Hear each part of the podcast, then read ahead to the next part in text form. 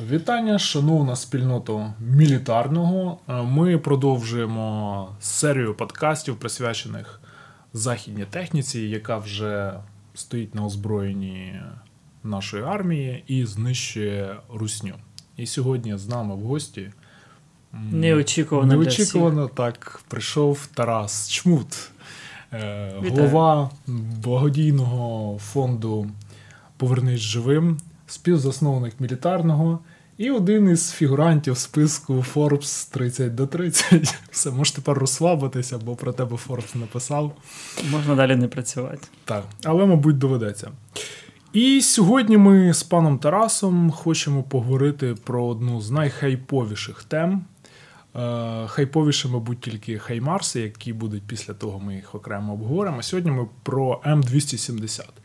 Е, Реактивна система залпового вогню, яка вже є у нас е, на фронті. Е, Тарас, традиційно почнемо тоді з загальної якоїсь такої характеристики.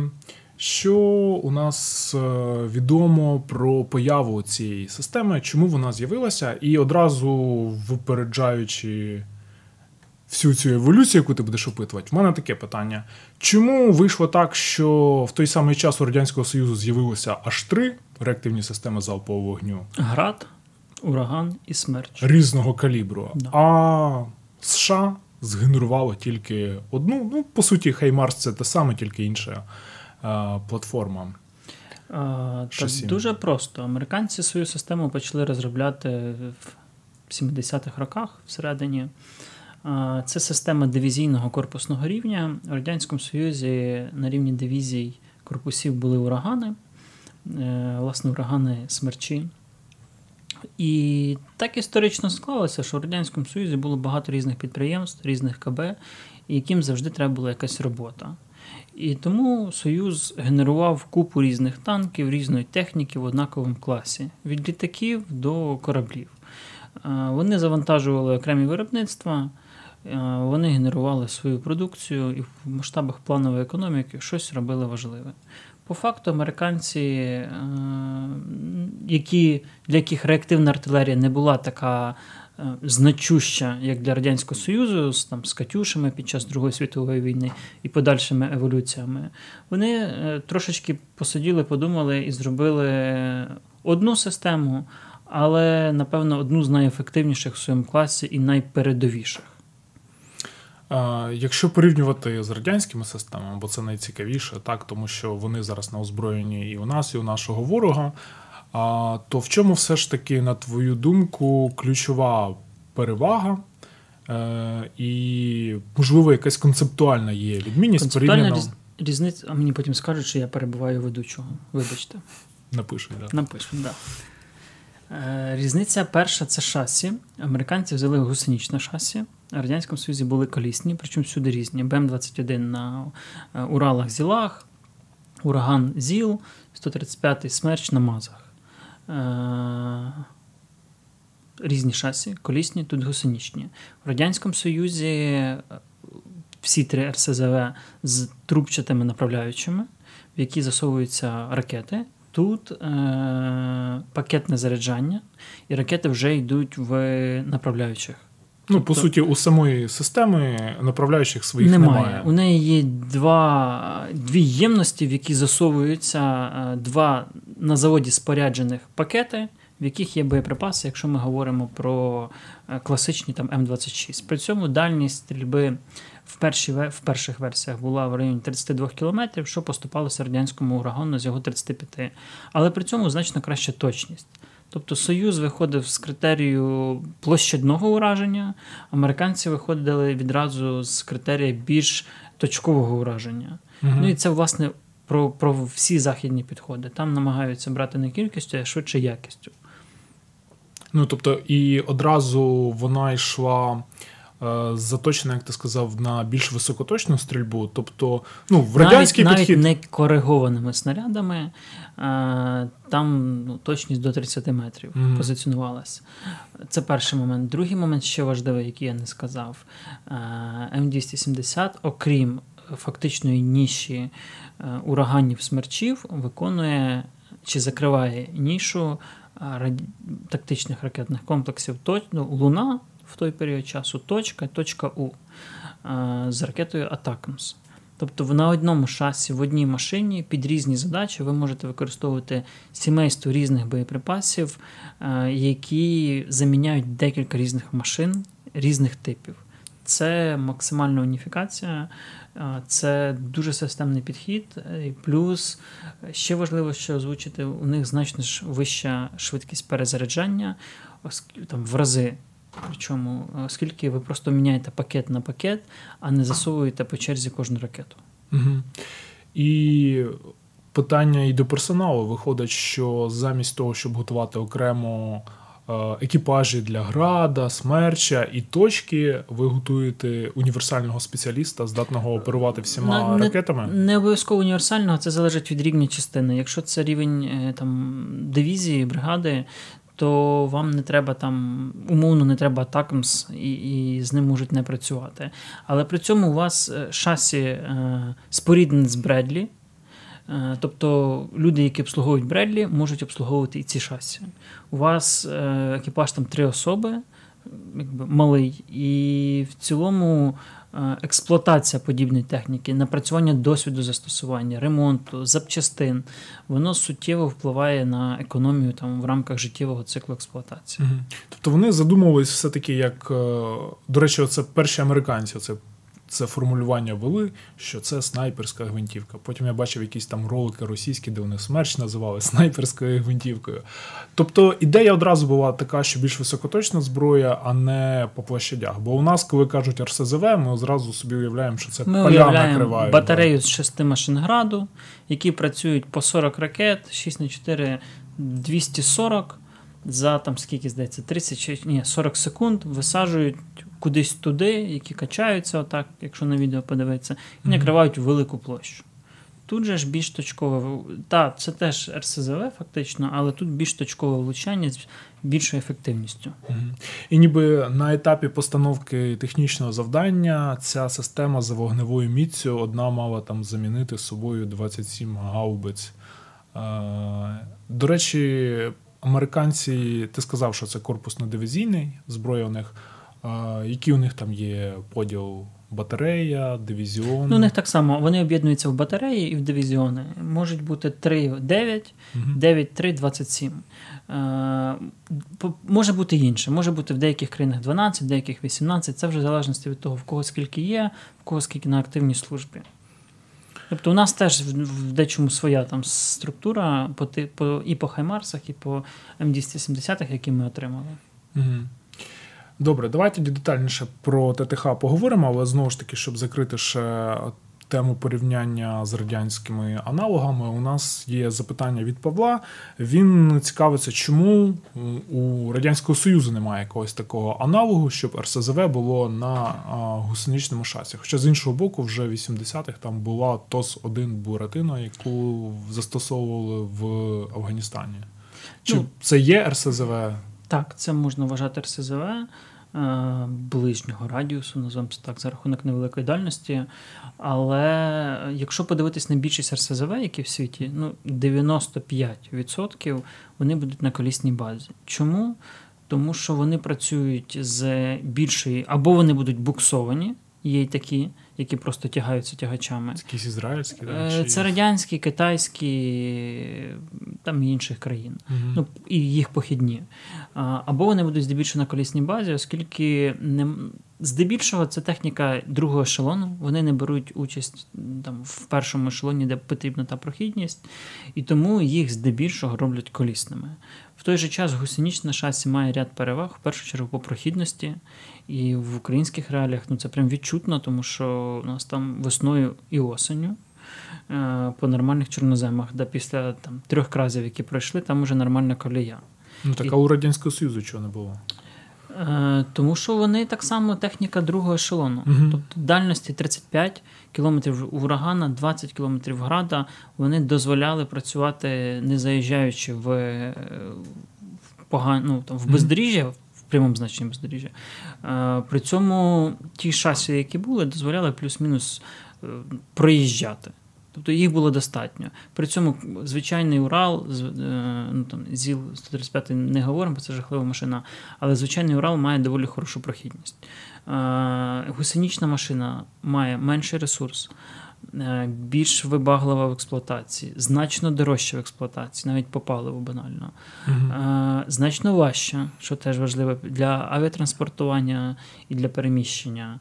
Е, ну і має ряд інших недоліків, але при цьому прохідність теж грає своє значення. Американці уніфікували під Бредлі. Окей. І е, ще одне от питання, вже продовжуючи трохи те, що ти говорив про порівняння колісної і гусеничної бази. От як комбінуються ці системи на колісній і гусеничній базах, в якій пропорції? З точки зору, що більш потрібно у нашій війні? Ну, перше, мабуть, про американців, чому у них спочатку з'явилися на гусеничні, а потім вони все-таки на колісну перейшли. Хоч ми і потім пізніше будемо про Хаймарс говорити. Е, Теж дуже просто М270 може перевозитися важкими транспортними літаками Сі-17, Сі-5. Ну, це важкі літаки, для яких потрібна відповідна злітна посадкова смуга, що обмежує їх район застосування. При цьому Хаймарс перевозиться Сі-130 Геркулесом. Це суттєво розширює його поле застосування і переміщення. Тому еволюційно в 83-му американці прийняли на озброєння М270 через 10 років, навіть більше, там 15 років вони дійшли до того, що їм треба якась легша система, і зробили на шасі свого середнього вантажного транспортера з одним пакетом Хаймарс. Mm-hmm. Тобто вони еволюційно дійшли до легшої машини. При цьому продовжують експлуатувати М270.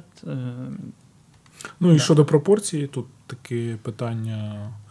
Е, ну, І в нашій війні, якщо. В нашій війні ми не обираємо, і ми беремо те, що нам дають, і нам однаково підходять і те, і те.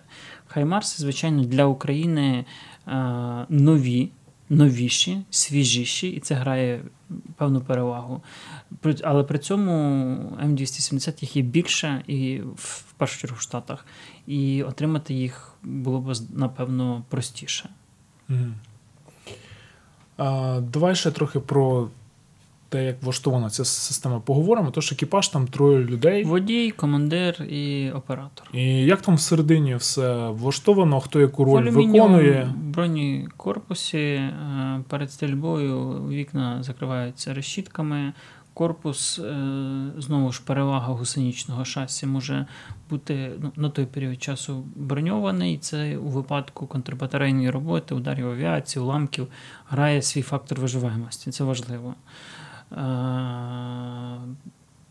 та і все. Ну, тобто, Система автоматизована. Приїжджає, розгортається. Час розгортання 2 хвилини, ну там плюс-мінус. Е, відпрацьовує, згортається і переміщається. Mm-hmm. Швидкість перезаряджання теж доволі швидка за рахунок того, що ви просто один контейнер е, викинули, інший поставили з ґрунту ТЗМка, фактично звичайна вантажівка з е, кранбалкою, яка розвантажує е, готові вже запаковані контейнери. Ясно. А що відомо по тому, як наводиться на ціль взагалі ракета?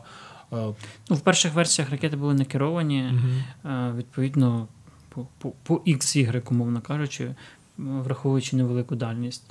Е, на тих, що далі, то там вже є відповідна апаратура, ви вводите координати, воно обраховує всю інформацію і далі робите пуск. Ну, от Питання від Микити: що у М270 технологічного, окрім софту? Що що, що, що, що значить технологічного? Да. Ну, мабуть, типу, мається на увазі щось сучасного такого, якогось е, ноу-хау.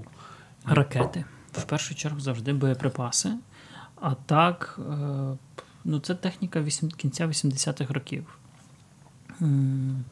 Ну, може час тоді сказати, просто як вона еволюціонувала, і там вже ж є кілька ітерацій. Там Є М270. кілька версій, да, А1, А2, здається, там Б і так далі. так далі. Е, етапи еволюції теж класичні. Попрацювали на них 10 років, е, повоювали трохи в Іраку. За цей період часу новилася електроніка, апдейтнули тут електроніку, повиправляли дитячі помилки. Через 10 років ще раз апдейтнули. Зараз американці їх модернізовують по новій програмі, е, прискорюють там приводи наведення для того, щоб зекономити час розгортання. Там, І так він 2 хвилини, умовно, там вони ще менше роблять. Е, Апдейтять засоби зв'язку, засоби навігації і і керування, плюс нові боєприпаси. В таких системах ключове це все ж таки боєприпаси. Така система виходить від боєприпасу. ще до боєприпасів детальніше. І питання: чим відрізняється М270 від Марс 2? Від... Німецької. Ну так, да, європейська це версія, яку. Це європейська та, європейська локалізація. Концептуально це те саме, але є е, там ряд дрібних відмінностей, доповнень місцевого виробника, як це часто і типово буває. Е, десь ми на якихось недавніх ефірах теж це проговорювали, до речі, з, ну, з крабами, здається. Е, Що там Можливо. шасі адаптували, корейські шасі а, ну теж да. адаптували, ліцензія, але дещо там видозмінюється. Тобто концептуально тут нічого. Знайдеш нічого 10 відмінностей. Я вже бачу, що лопати немає на німецькій. Оце ж німці не хочуть копати. Їм приїжджає бульдозер окремий окремий підрозділ. А, Ну, те, що відомо так з відкритих джерел, то ніби там інша система керування вогнем, якась європейська свій софт і відповідно девайси. В тому числі це, але знову ж. Е, архітектура роботи, тактика застосування, хар... кінцеві характеристики на полі бою вогневі, вони плюс-мінус співвідносні. Ви просто Від того, що там, своїм хотіли дати. В тому числі це це ж одна з функцій локалізації і роботу, і обслуговування, і можливість подальшої експлуатації там в умовах якихось проблем з обмеженням продажу комплектуючих. Угу. І ще ніби є якесь обмеження на застосування боєприпасів з кластерними касетними? Так. Такі от гуманні Гуманні європейці, які не хочуть воювати. Всовуєш в Марс 2 ракету з касетним боєприпасом, він а каже: каже, не можна, да? Ніхто. От. Е, Ну і е, загалом їх було скільки десь зроблено? Десь 1200 понад, понад штук. тисячу, так. Але переважна більшість це все-таки в Америці, там десь під так. тисячу, а то десь решта по європейських Британія, країнах. Німеччина, Туреччина, Фінляндія, Франція, Корея. І інші країни. Причому немає там якихось там 500-700 штук і так далі. Я читав, що здається, в 2003-му останні так, зробили. Так. Тобто виходить їм наймолодшим 20 років. Так, але при цьому американці їх і зараз продовжують модернізовувати. Ми буквально пару тижнів тому на мілітарному про це писали, що там чергова кількість машин пішла, проходить mm-hmm, модернізацію. М270 А2, так. здається. А, Ну, розібралося, да? Е, питання від е, користувача, що такий нік має ОТРК Волинська лють. Питання по роботі пускової: чи є можливість індивідуального наведення кожної ракети в залпі, чи залп все одно по тактичним чи технічним причинам летить в одну-дві цілі, які розташовані плюс-мінус поряд? У вас кориговані ракети, е, тобто вони, ну, по-перше, у вас є пускова, вона наводиться там умовно по. Горизонту і по вертикалі. Uh-huh. Ви її навели. Відповідно, у вас ракети не такі, які літають, як авіаційні. У вас ракета летить по балістичній траєкторії. Відповідно, ви не можете там одну ракету пустити в в точку XY, а іншу в 5 кілометрах збоку. А якщо Тут... просто на там 500 метрів далі? Е, не певен, що навіть 500 метрів. Uh-huh. Але при цьому ви можете чуть-чуть довернути пускову і там пустити дві ракети в другу ціль, довернути в третю ціль і так далі. Ну, а так, щоб одним залпом 10... отак ракети Ні, розлетілися, так, так не так працює. Не працює. Да? Тобто там окремо Дар'ївський міст, окремо Антонівський, окремо Залізничний міст. Або одна машина по одній цілі, mm-hmm. інша машина. Ну, про одну ж машину, звісно, да. мова йде. Так, ну і доходимо тоді до боєприпасів. До речі, е, звучить е, заклик з одного боку дати нам побільше пускових там хаймарсів М200 і М270. Виходили публікації, де українські військові на питання журналістів західних, а скільки вам їх треба, щоб нормально було? Кажуть, ну так штук 50 би нам нормально було. Зараз ми маємо десь вдвічі менше за нашими підрахунками, ну взагалі якихось пускових. Е, і... Ну, 16 хаймарсів ми рахували, і 12 і 12 М270. Да, потім перерахуємо, звідки і від кого прийшли. Так питання в чому? Від з американського боку навпаки звучить, що важливо не пускові, а важливо, щоб у них був постійно в українців боєкомплект. Це От що важливіше? правда. Немає змісту мати купу машин, якщо до них немає боєприпасів. Швидкість роботи е, системи висока. Якщо у вас є цілі і безліміт боєприпасів, то ви можете хоч їх там за день, два, три всі перебити машина, перезарядка, ну тобто можна працювати постійно. Uh-huh. Машини і ті, і ті, і М270, і Хаймарси, вони ок, вони стріляють багато, ну там.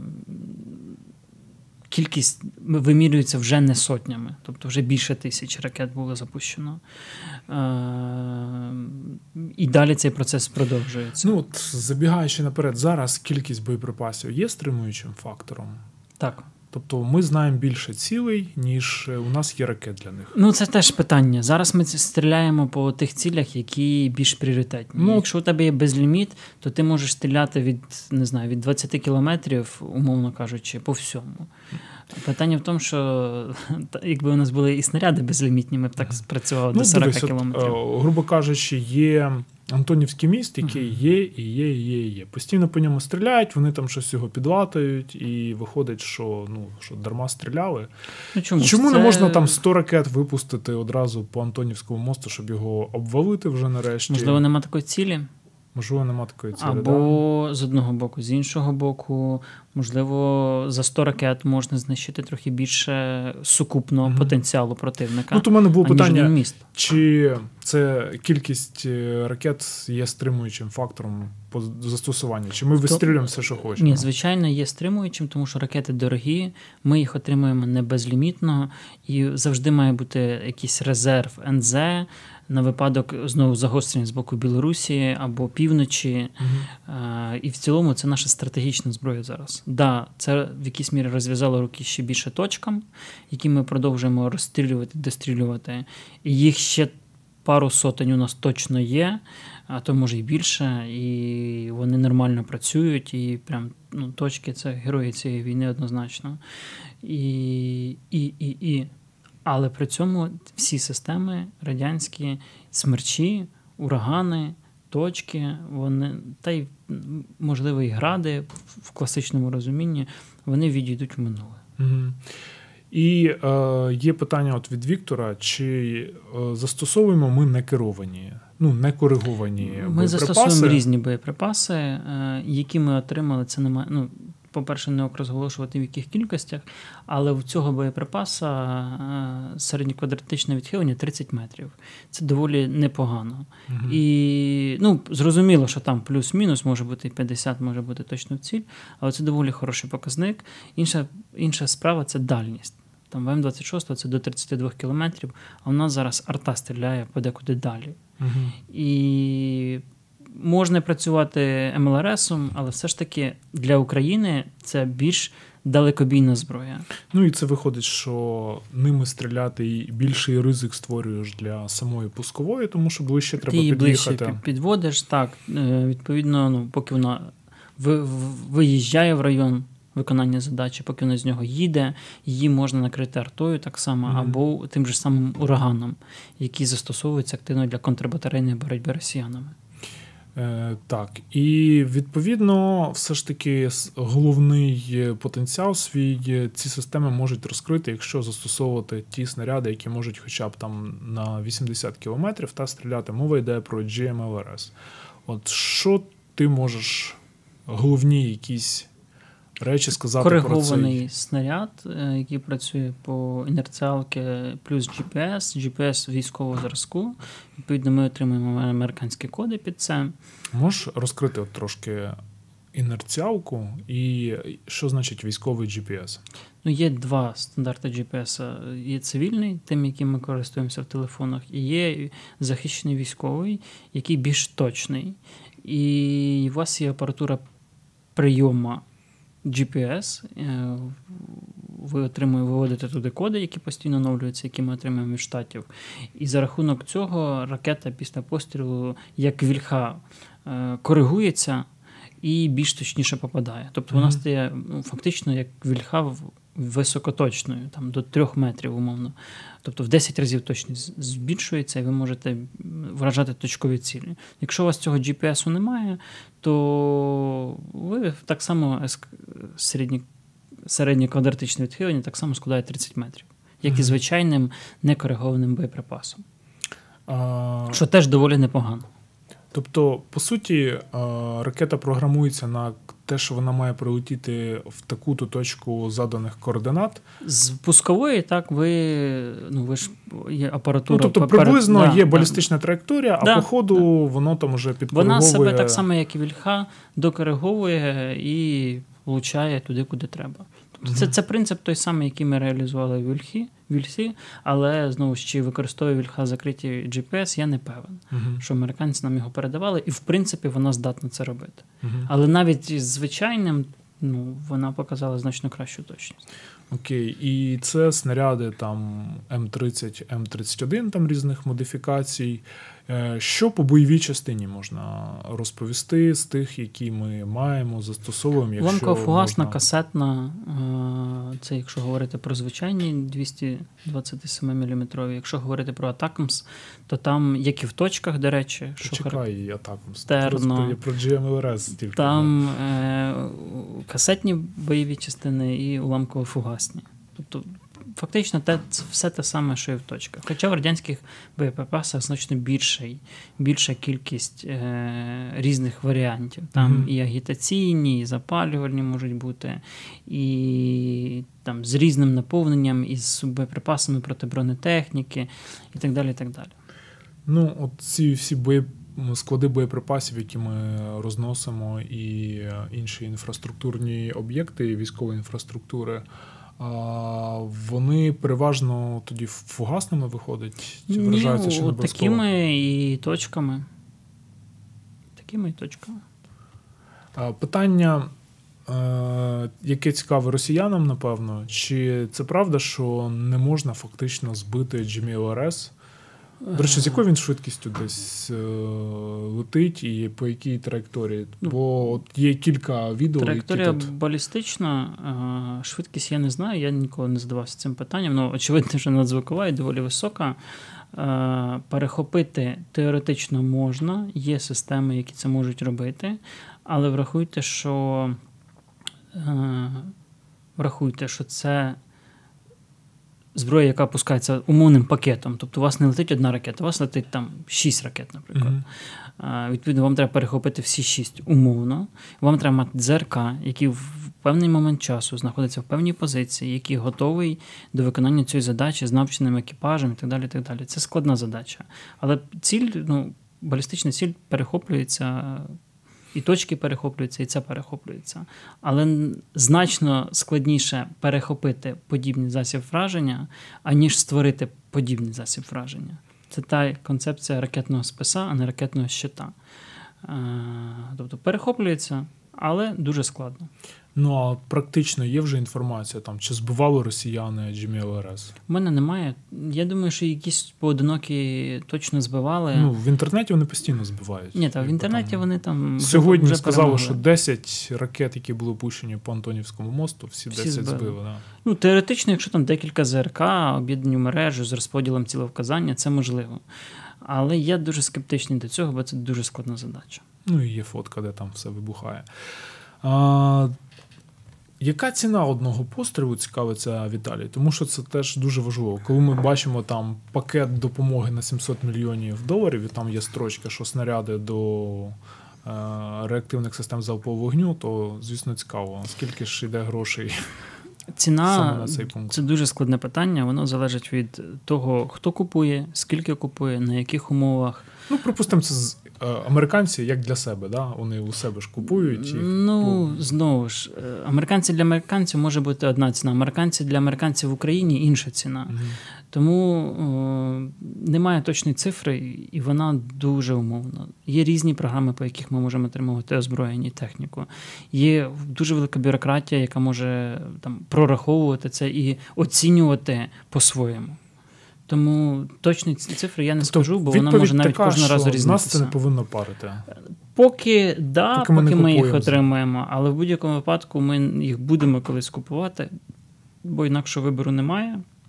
А стосовно заміни града, ну це різні ніші абсолютно. Град mm-hmm. це все ж таки бригадна артилерія на до 20 кілометрів для враження площадних цілей. Е- і ці комплекси все ж таки за класом вище. Mm-hmm. Якщо б їх у нас було дуже багато і безліміт боєприпасів, то могли б спускатися. Ну, Там же є а, система, яка дозволяє адаптувати МЛРС.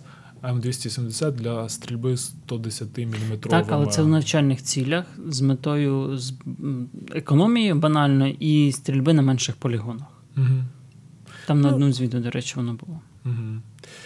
І питання про о, більш рідкісні ракети, які невідомо чи у союзників в достатній кількості є так звані GMLRS і Р та з подовженим майже вдвічі радіусом дії. Тобто ними можна стріляти там на 150 кілометрів. У нас люблять теж таку конспірологію, типу, да, нам не дають атакам на 300 кілометрів. Ну хто сказав, що нам не дали на 150 кілометрів? Такі, да, да, генічиск там попали. Можливо, ми цього не знаємо. Я впевнений, не скоро дізнаємося, чи це правда, чи ні. І ну, очевидно, ми тут не будемо. Ну, розкажи за ці ракети. За рахунок чого вони можуть стріляти? А це так само, як і відео. наша Вільхай Вільхаєм, за рахунок зменшення бойової частини угу. маси, або за рахунок більш високотехнологічного палива, високоенергетичного, або збільшення його кількості за рахунок зменшення бойової частини. Угу. Тобто, по суті, ракета габарити має ті ж самі, так. в той же ж самий пакет становиться, але Аналогія ви, або більше палива, або Звичайна більше вільха 70 км, вільха М 110 мала бути, тобто різниця в 40 км за рахунок меншої бойової частини по масі, за рахунок цього більшої кількості палива. Угу. Невідомо, що вони в нас є. Мені ні, а навіть якби так, то Ти очевидно, да. Ну, тобто, можливо, є. А якщо так нема, краще. то буде. Е, добре. Так, зрозуміли приблизно, що являє собою ця система, і розібрався з боєприпасами. Давайте переговорити про Україну конкретно. Скільки їх у нас є? Ми от рахували, що ніби 12. Ніби 12, але точні кількості ніхто не озвучить. Е, з очевидних причин, а ті цифри, які можуть озвучувати, теж можуть бути неточними. От я їх зараз озвучу. Коротше, ми спочатку нам перший Борис Джонсон сказав, даємо три штуки. Ми такі, о, клас. Потім Шольц. І ми дамо чотири Марсів. Ми, блін, мало. Вони такі, да, точно мало, дамо три. Оце вже шість. Потім норвежці ми теж дамо, тільки наші поломані. Вона така, ні, така відмазка не канає. Ну ладно, віддамо свої поломані британцям. Британці нам ще три дали зі своїх запасів, це вже дев'ять, і нещодавно ще нам три штуки. Тобто, ніби їх має бути 12, і виходить, що загальний залп це 144 ракети. Так. Така от математика. І... Ну і в нас є декілька частин: це е, ВМС. 27 27-й реактивний артилерійський полк, 26-та артилерійська бригада, реактивна артилерійська бригада і два, дві частини на ураганах, плюс 19-та ракетна бригада. Це е, всі вони потенційні користувачі цієї техніки, тому що боєприпасів до смерчів Е, це критичний дефіцит, е, і купити їх, в принципі, особливо немає. Де, якщо подивитись на країни, які, в яких є смерчі, то це здебільшого або російські партнери, або умовна Індія, яка не дуже хоче їх продавати, е, або щось ну, подібного mm-hmm. плану. Урагани теж не вічні, враховуючи ще й максимально кончене шасі. Ну, безперспективна система для нас. Ну і точки, які працюють, але які не вічні, і теж машини вже Це ти ніби почав вже наперед відповідати на питання, як їх розподіляють, да, скоріш за все, і кому вони могли піти. Да. Угу. Тобто ті, у кого були смерчі, от ті, да. скоріш, або, або точки. Точки, смерчі, урагани. Угу. Тобто ну, в наших реаліях це раз, два, три, чотири, п'ять військових частин, е- які могли претендувати на ці комплекси. Угу. І е, пам'ятаю навесні хтось запостив якусь фотку, один е, відомий користувач Твіттера, е, фотку М270 і е, щось там написав, що десь там чи відпрацювали, чи просто якийсь сюрприз, і понеслась, і це ще було в березні. Угу. От, е, Здається, цей користувач це був Тарас Шмут. Це я таке робив? Да, там. І там навіть новинні сайти писали: експерт Тарас Шмут натякнув. Натякнув. От. Так, ну е, натякни тепер е, на те, як вони взагалі працюють, е, як їх застосовують, і чи те, що вони на гусеничному шасі вносять якусь відмінність у застосуванні порівняно з Хеймарсами? Чи Ну, Хаймарси вони швидші, мобільніші, е, їх легше маскувати, тому що вони як е, вантажівки, які возять М777, яких у нас доволі багато, плюс які ми просто отримували як транспортні. А тут все ж таки характерний силует на гусеницях це недолік. Е, недолік те, що вони вживані, не нові, і вони трохи вже ну, подуставші. З плюсів гусениці прохідність два пакета, тобто треба менше машин відносно хаймарсів для враження якоїсь цілі. Та і, в принципі, все. Ну, Нам підходить, нам нравиться. Техніка хороша, відгуки позитивні тих, хто на них воює. Можливості роботи атаком збережені. І не знаю, чи на всіх версіях всіх країн, але на на там, конкретних, з якими я цікавився, то вони збережені. А тобто можуть бути незбережені? Це як за тим блочком на М777 Звичайно, він абсолютно, може... да. І ну, там, на на, деяких, на деякій техніці, яку ми отримуємо з заходу, там немає радіостанції, наприклад, або системи керування, або якогось блоку чогось, mm-hmm. який візуально абсолютно ніяк не помітно, але це суттєво обмежує можливості техніки. Тому ну, це це важлива складова, яку треба враховувати. Те, що ми отримуємо, не означає, що ми отримуємо під весь потенціал цієї системи. Так само, як там на деяких САУ обмежені можливості роботи, як ну, в умовній АСУ і так далі. І так далі. Угу. Ну і мені цікаво було побачити в цьому ролику, яке Міністерство оборони поширило з М270, що там чогось ще в складі і знаходиться, там було в кадрі британський британський Спартан. Та, оцей. Я не знаю чому. Ну, тобто, можливо, вони видані їм як для підрозділів охорони, тому що їх ретельно охороняють з зрозумілих mm, причин. Там ССО може бути чи. Я не знаю. Ну, просто дивись, от, наприклад, якщо аналоги там з артилерії, чи якась там командна штабна машина, тут цього не потрібно. Достатньо екіпажів Е, з трьох людей. Плюс ТЗМки, які проводять зарядження, ну, перезарядку проводять, плюс підрозділи, які забезпечують охорону. Так чекай, ну, в смислі е, ТЗМки. У них же ж, по суті, достатньо, щоб хтось просто привіз ну, оцей так, це пакет, є, цей да. вантажівки. Це ж хтось ж має його звичайно. возити, має його покласти угу. і забрати відстріляний, ну або не забирати. Ну, краще забрати. Ну так, да, потім можна перепакувати. Не певен, що це... Що це ми можемо робити, так? Да. Да? Тобто ми Ні, потім так ці ми точно не можемо, це завод-виробник. Я не певен, що ми видаємо, але просто нашу псувати екологію. Зрозуміло. А, Ну так, да, потім селяни прийдуть на метал, заберуть. Питання а, стосовно користувачів цими системами про 19-ту бригаду. Чи є сенс просто замінити всі точки на М270 і сказати 19-й бригаді, що це ваша основна тепер зброя, і відповідно. Чи потрібен нам тепер Грім 2, якщо є перспектива, все ж таки вона є, отримати ATACM S?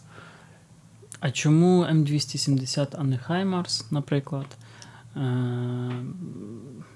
Е, ну, питання, наприклад. Ну, я думаю, тому, тому що, що ми цей подкаст про М270 пишемо, ага. збирали питання і логічно. Я думаю, що ну, точки рано чи пізно, коли ми відстріляємо ракети, вони закінчаться.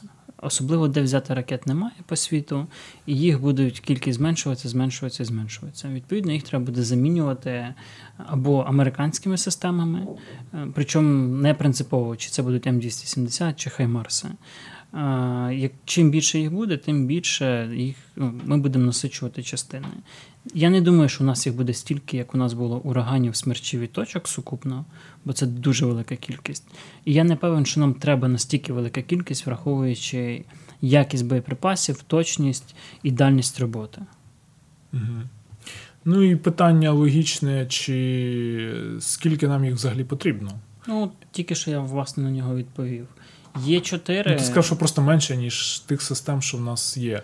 А, Ну, от Зараз ми нарахували, що разом із Хаймарсами у нас там різних систем залпового вогню, десь ну, 25. Ну, окей, щось. давай інакше, я переформулюю. На кожен напрямок хотілося б мати батарею. Батарея це 3. 4, 3. Е... Ну, а під напрямком, от зараз, якщо дивитися на карту. Білорусь, Чернігів, Київ, е... Суми, Харків, е... Луганщина, Донеччина, Запоріжжя, е... Миколаїв. Ну, не виходить тоді, що штук 50, як казали військові. Плюс-мінус, так. Плюс-мінус. Ага, тобто нам ще от подвоїти те, що в нас зараз є, і в принципі можна далі. На сьогодні знову ж більш гостро стоїть питання кількості боєприпасів, аніж кількості пускових. Навіть зараз в умовах нинішніх нинішніх бойових дій. Більша кількість, ну умовний безліміт боєприпасів, ці машини працювали цілодобово. Ну, а якщо говорити про ЗСУ майбутнього, от закінчилася війна, ми там вийшли на кордон 91-го року і е, і думаємо над майбутнім якимось своїм, так що на нас знову Росія може напасти, і ми формуємо образ е, ЗСУ і формуємо образ там ракетних військ. Скільки нам достатньо буде, щоб бути більш-менш спокійним? От 50 штук достатньо. Знову ж, боєприпаси. Ні, я розумію, що боєприпаси. Припустимо, боєприпаси будуть. Тут ну, питання тоді конкретне 20 про... достатньо. Якщо у вас є безліміт да? боєприпасів, ну 50 ок. Ні, ну це... мотатися так від е, Рівного до Києва а чому? теж не варіант. Чому від Рівного? Ви по батареї на, на, на визначену ділянку, а далі вони працюють. Ну, звичайно, кількість має значення. По-перше, якщо у вас велика площа, то вам mm-hmm. треба перекривати. По-друге, втрати вони рано чи пізно неминучі, плюс поломки, які теж неминучі, для для їх якоїсь компенсації. Тобто їх не може бути там 6 або 12. Їх має бути там 30, 40, 50. Ну, але далі, чим більше, тим краще. Mm-hmm. Але знову ж немає значення, скільки у вас пусковик, якщо у вас там тисяча боєприпасів. Тобто немає значення, скільки у нас зараз смерчів, якщо у нас немає чим з них працювати. Знову питання, яке стосується порівняння і протиставлення гусеничної колісної платформи. От е, чи є от нам взагалі сенс е, по-хорошому, якби зараз там не війна, взагалі вв'язуватися в історію з гусеничним? Я не бачу проблем. Ми ж їх не купуємо, отримуємо, і між меншою кількістю хаймарсів, але там новіших і можливістю отримання М270 є зміст добирати М270 зараз то точно. Плюс ну, гусениці за прохідність. Mm-hmm. Я не сказав би, що вони якісь незграбніші. Це чудове шасі Бренлі з нормальною прохідністю. Е, да, Воно трохи важче, і ну, це теж накладає там на мости, наприклад, і так далі. і так далі. Але це не взаємозаміняємі машини. Це машини подібних класів, але в кожної з них є своя, ну, свої плюси і мінуси. Тобто сенс є мати М270? На мою думку, так, враховуючи, що вони більш старіші, і ми їх можемо отримати ну, напевно більше, ніж Хаймарси. Угу. А Хаймарс це власне за ними черга. Їх і Там і поляки сотнями їх ніби купили, і купи інших країн хоче їх купувати. І я думаю, після цієї війни кількість бажаючих не зменшиться.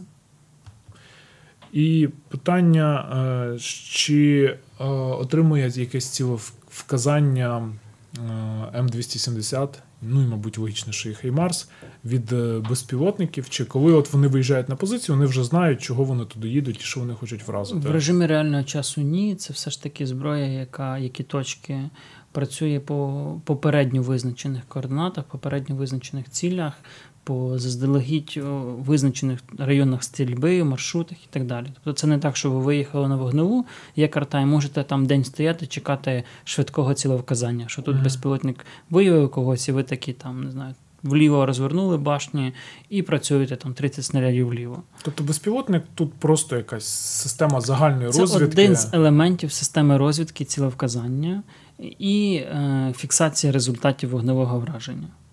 Ну і одразу логічне питання: а хто та людина, на якому рівні вона знаходиться, яка може дати е, наказ для М270 чи Це хороше питання. Я на ним не задумувався, але я так розумію, вони передаються на напрямки. Mm. Бо в кожного з підрозділів є своя смуга відповідальності, і відповідно в кожному з напрямків є свій командувач, і от, скоріш за все, він їх застосовує. Бо ми бачили мем, де Залужний каже, що Хаймарс полетить туди, куди я скажу. Е, ну так теж бувало. Так бувало з точками, так бувало з байрактарами. Е, в якійсь мірі так бувало і з ними, коли їх було не дуже багато. Ну, Як тільки це стає стратегічною зброєю, то воно ну, як це, піднімається на відповідний рівень командувача. Угу. Тобто, твоя думка, що це десь умовний командувач напрямку, Так. та людина, яка дає ціль. Е, так, ще таке питання від Андрія Ткаченка. Тут Ткаченка. навчальні навчальність. Да, тут якраз навчальні снаряди.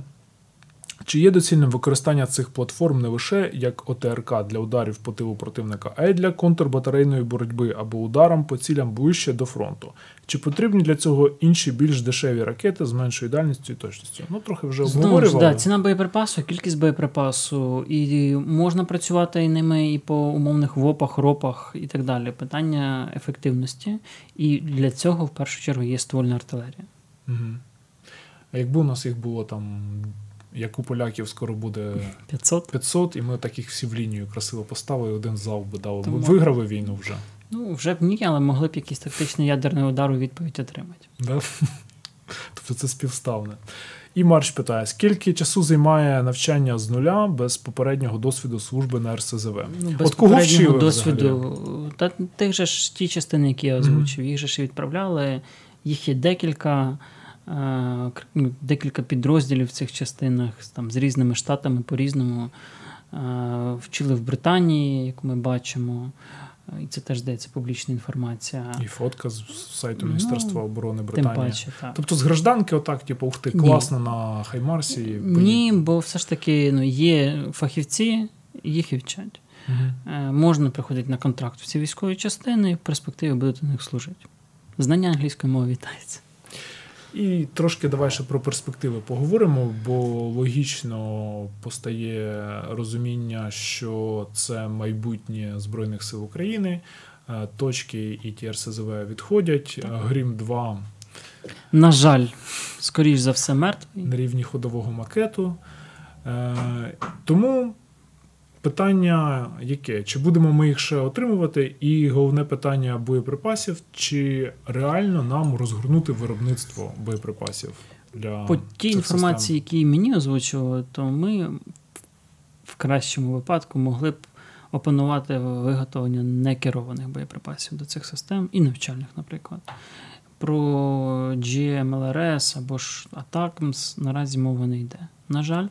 Але мені здається, що локалізація в- принципі будь-яких боєприпасів це стратегічно топ-1 задач. Ні, топ-2 задачі, бо Мгм. топ-1 це технічне обслуговування ремонт. У мене постає така думка: а чому не можна вільху подружити з М270? Хороше питання. Я теж про це думав.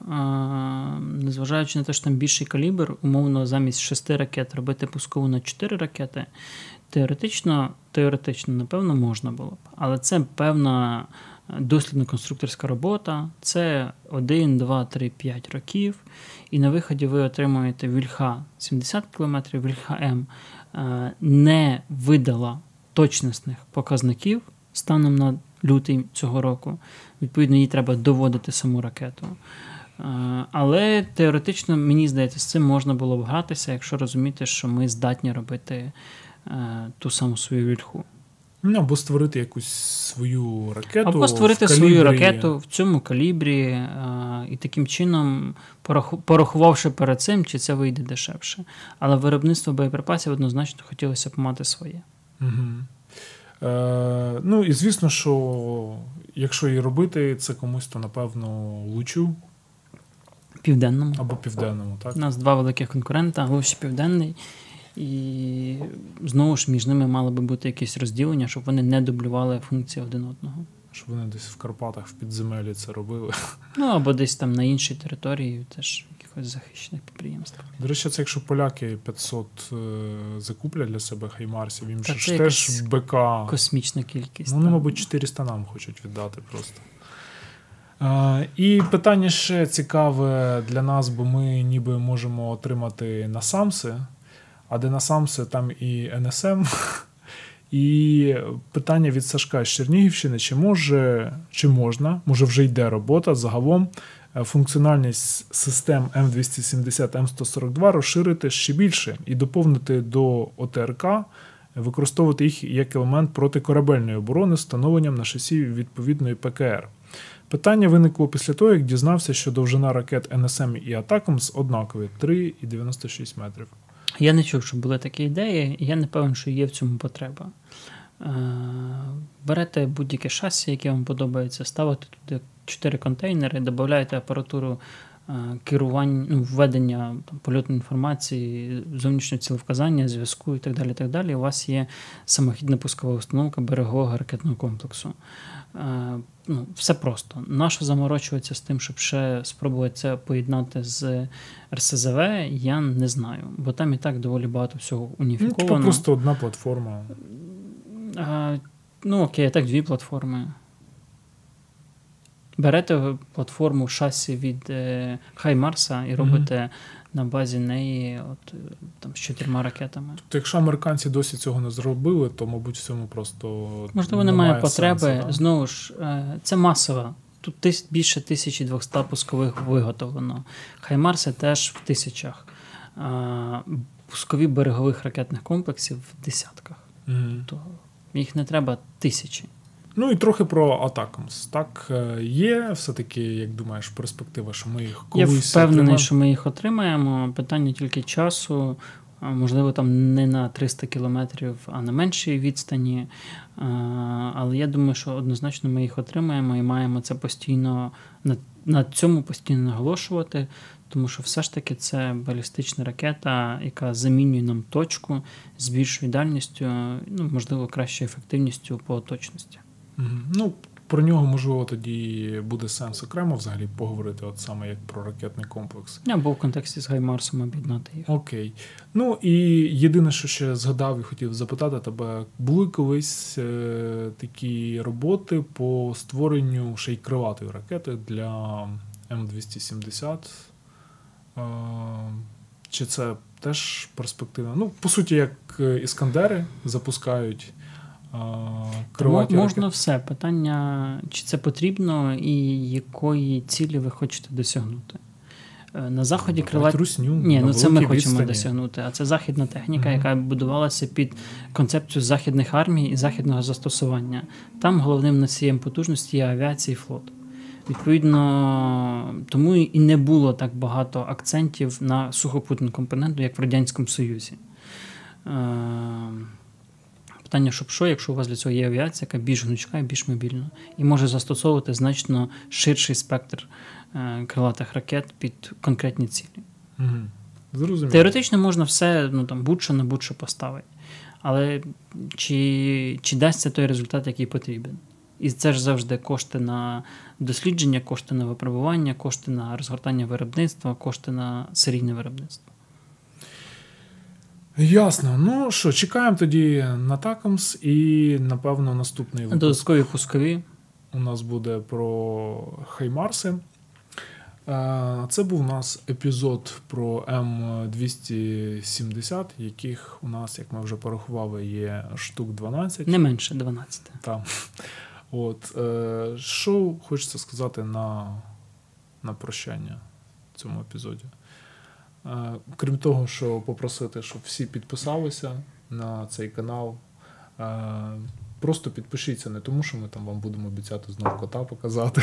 Та буде кіт. Ну слухайте, я ж Да. сказав, підлікуємо кота і буде кіт. Ні, ну я думаю, що його в офісі ПЖ вже тоді, мабуть, а не сюди тобі зручніше буде принести. Да, Можна його посадити на стіл. Так буде сидіти. моркати. Буде сидіти. Ну, хоча б хвилин, не хвилин, секунд 30. Ага. От, е, дякуємо всім, хто нас е, підтримує, хто став. Е, до речі, якось досить велика кількість патронів з'явилася протягом останнього тижня. Я не знаю, з чим це пов'язано. То це ж круто. Да. Бо Дякуємо всіх, хто стає частиною нашої спільноти.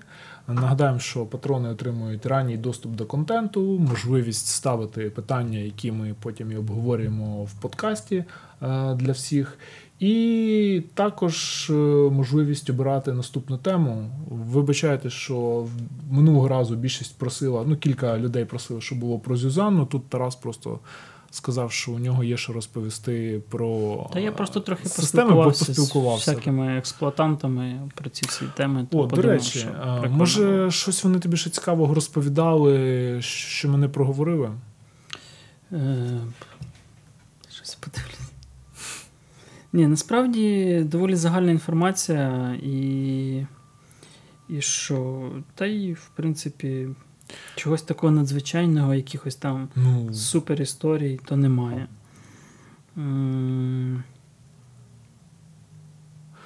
Ну, а емоційно, як вони взагалі якось вже прив'язалися до цієї зброї, вважають її якоюсь там суперкрутою? Е, Ну, хорошою, як мінімум, да. Е, та, яка компенсує можливості радянської, ну, втрати радянської техніки теж. Е, та ні, в принципі, нічого такого, щоб можна було озвучити, і немає. Ну і ключове, що вона точно є хороші боєприпаси, хороша дальність. Е, Хаймарси нові, це ок. Ці трошки ну, вживані, трохи вже вже починають ламатися, як і інші подібні системи, які ми отримуємо на заході від заходу. Тому питання технічного обслуговування ремонту важливе. Mm. Ну, добре. Тоді що? Дякую вам, пане Тарасе, Дякую. за інформацію. До зустрічі.